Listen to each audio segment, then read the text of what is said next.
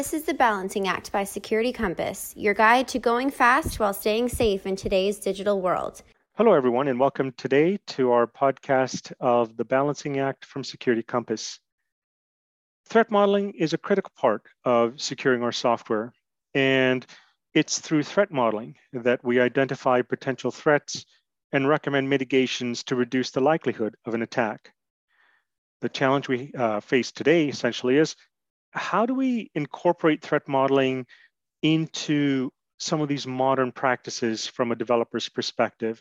So, to address this, joining us today, we have Simone Curzi, who is a principal consultant at Microsoft and author of the open source tool Threats Manager Studio. Simone, welcome. Thank you very much uh, for having me, and nice to meet you, everyone. Simone, for those that may not know about your background, uh, why don't you tell us a little bit about, you know, how you ended up in the threat modeling space and, you know, some of the things that, that you're doing?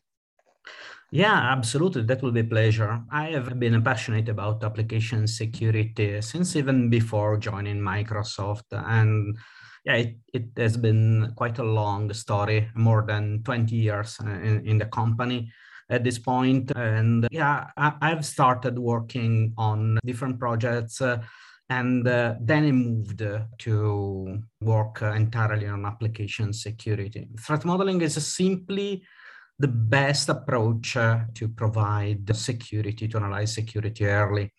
And it's uh, not something, not only something that can be applied to development projects, but uh, we have uh, discovered over the time that can be applied to any project, including infrastructural ones. Mm-hmm. So that's uh, that's a great um, plus for for us for, for the yeah. team. So let me let, let, let's let's dive right into this then, Simone. Um, uh, you've been in threat modeling for a long time. Could you talk a little bit about what you perceive to be the challenges that we face with threat modeling in the current contexts that we have today? Absolutely, that's a great question currently we, there is a, an increase, still increase in interest around uh, threat modeling. Uh, but what I am seeing is that we needed to focus on providing value to the business with the threat modeling. Not all the practices are able to provide that value.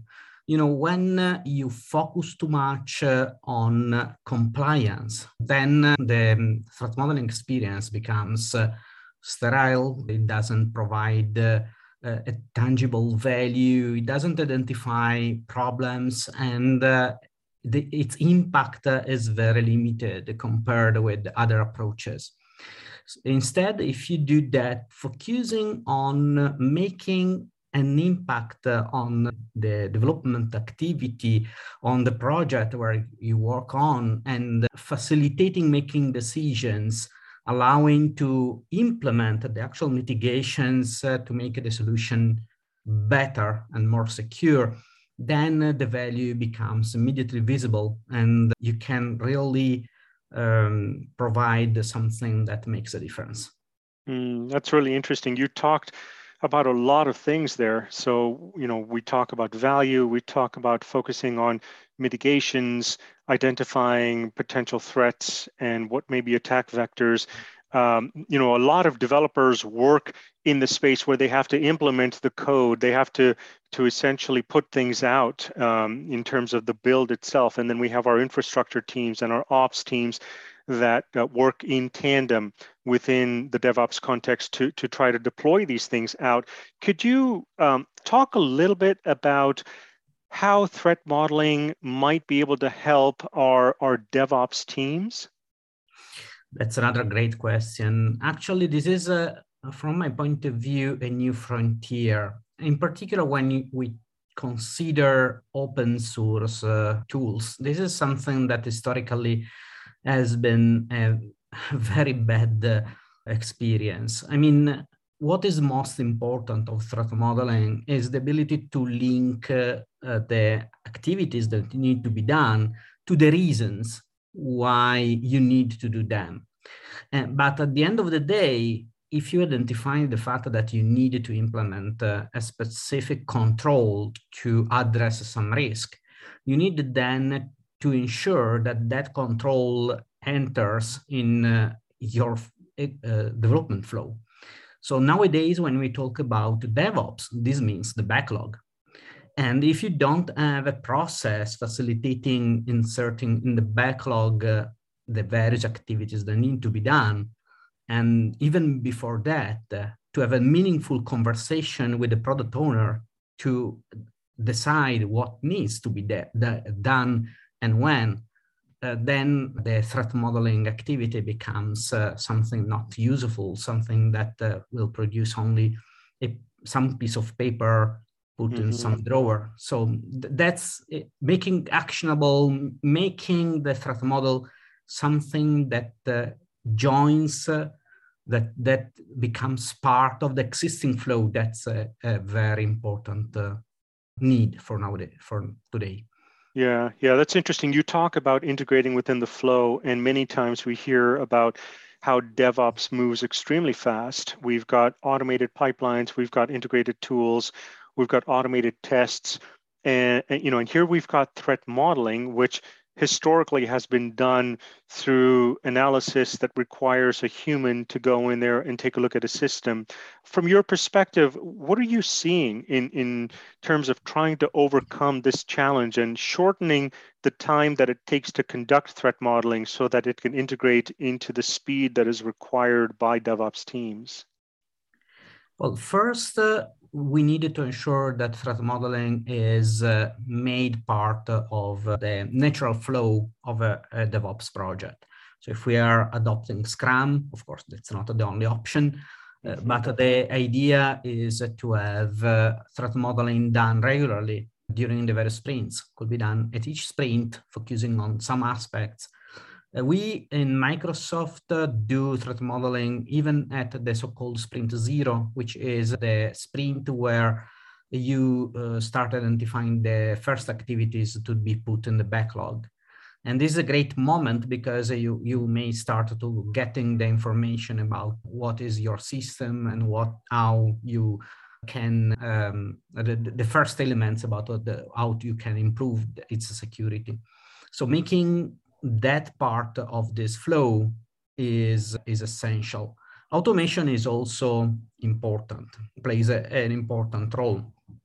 But uh, we need to ensure that uh, automation um, is not going to take the, the all the focus. I mean, way to perform automation is uh, to generate automatically threats and, and even mitigations after you have designed in some way your diagram, your your system, you're identifying the characteristic, perhaps the technologies, and then you have the tool automatically identifying the problems and mm. then the mitigations.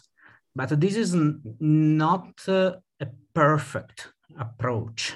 Uh, and this is an euphemism, of course, because it uh, every tool tends uh, to have a very narrow sight about your system the, the approach is not holistic. You are using a specific service, then that service is known to have uh, potential problems. And uh, then uh, there are some potential mitigations that are in place.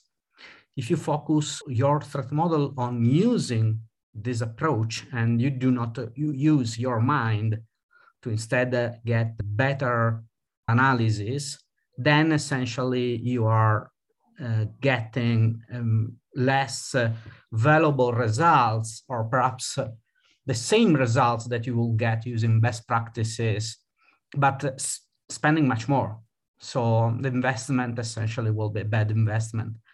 So the point here is to use those accelerators, use automation, but in a smart way without compromising your ability yeah. to, to think. And also, I will say that another very important aspect uh, is uh, to use uh, um, to, to, to, integrate the experience with some accelerators. There are some re repeated activities in the process that that happen, and uh, if we can identify those repetitions and automate them, I'm not talking about generating threats and mitigation in this case. Uh, uh, it's more about using, you know, mechanisms that would allow to, um, for example, assign a, a status uh, to some mitigation that is applied in multiple places, and you do that uh, once instead of uh, every time you have that mitigation.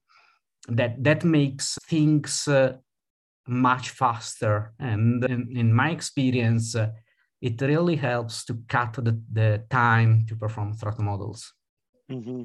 That's interesting. Just a reminder to our listeners that you're listening to the Balancing Act podcast from Security Compass, where we talk to experts and thought leaders as we all try to make this world a place where we can trust our technology to be secure and to be safe. Simone, you've you've brought up a lot of really interesting ideas in terms of where threat modeling is evolving into. Um, if we look at organizations today, um, and, and they really would like an on ramp to start to put into practice some of the things that you had mentioned and some of the trends that you're seeing.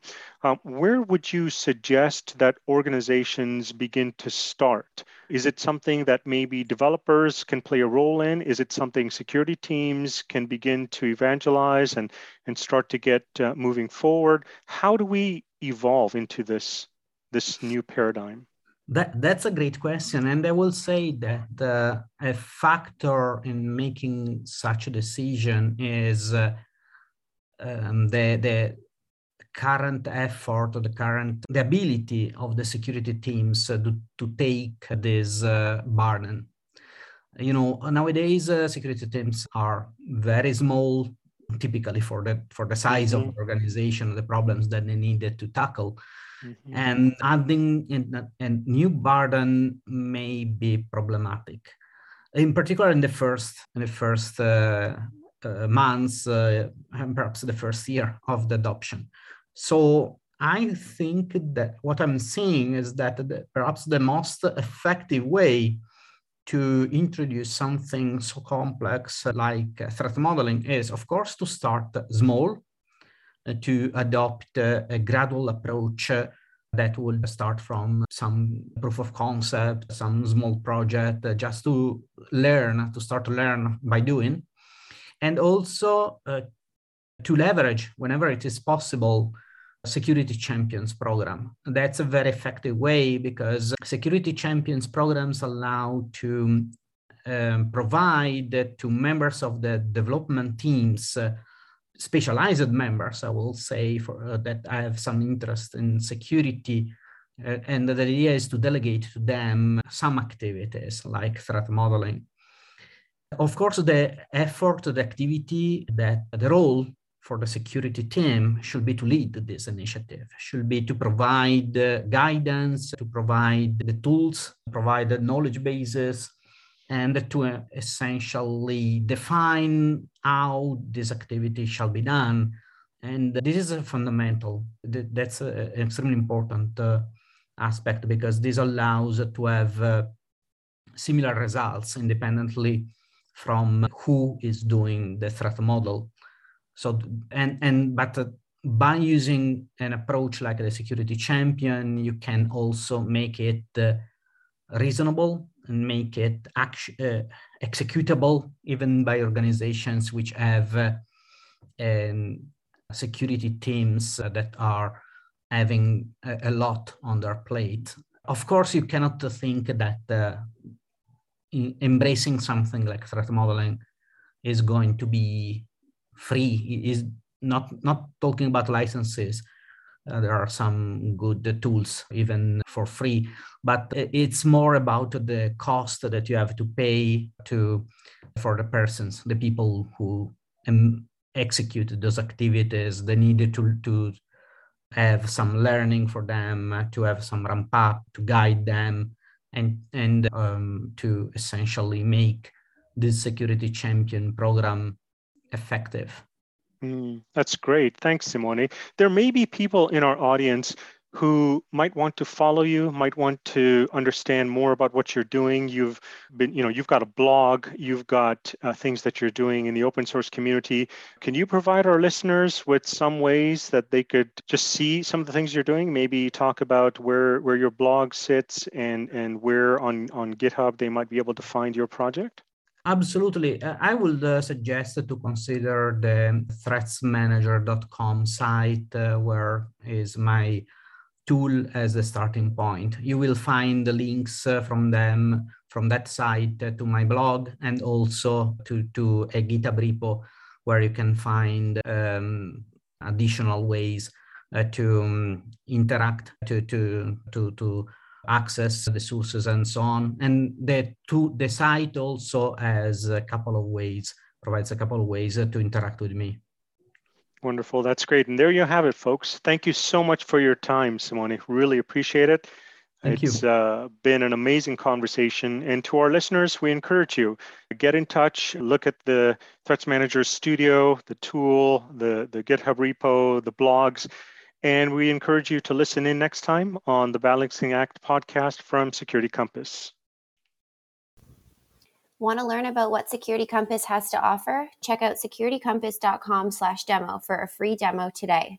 Want more of the Balancing Act? Be sure to subscribe to our channel wherever you listen to podcasts for more episodes.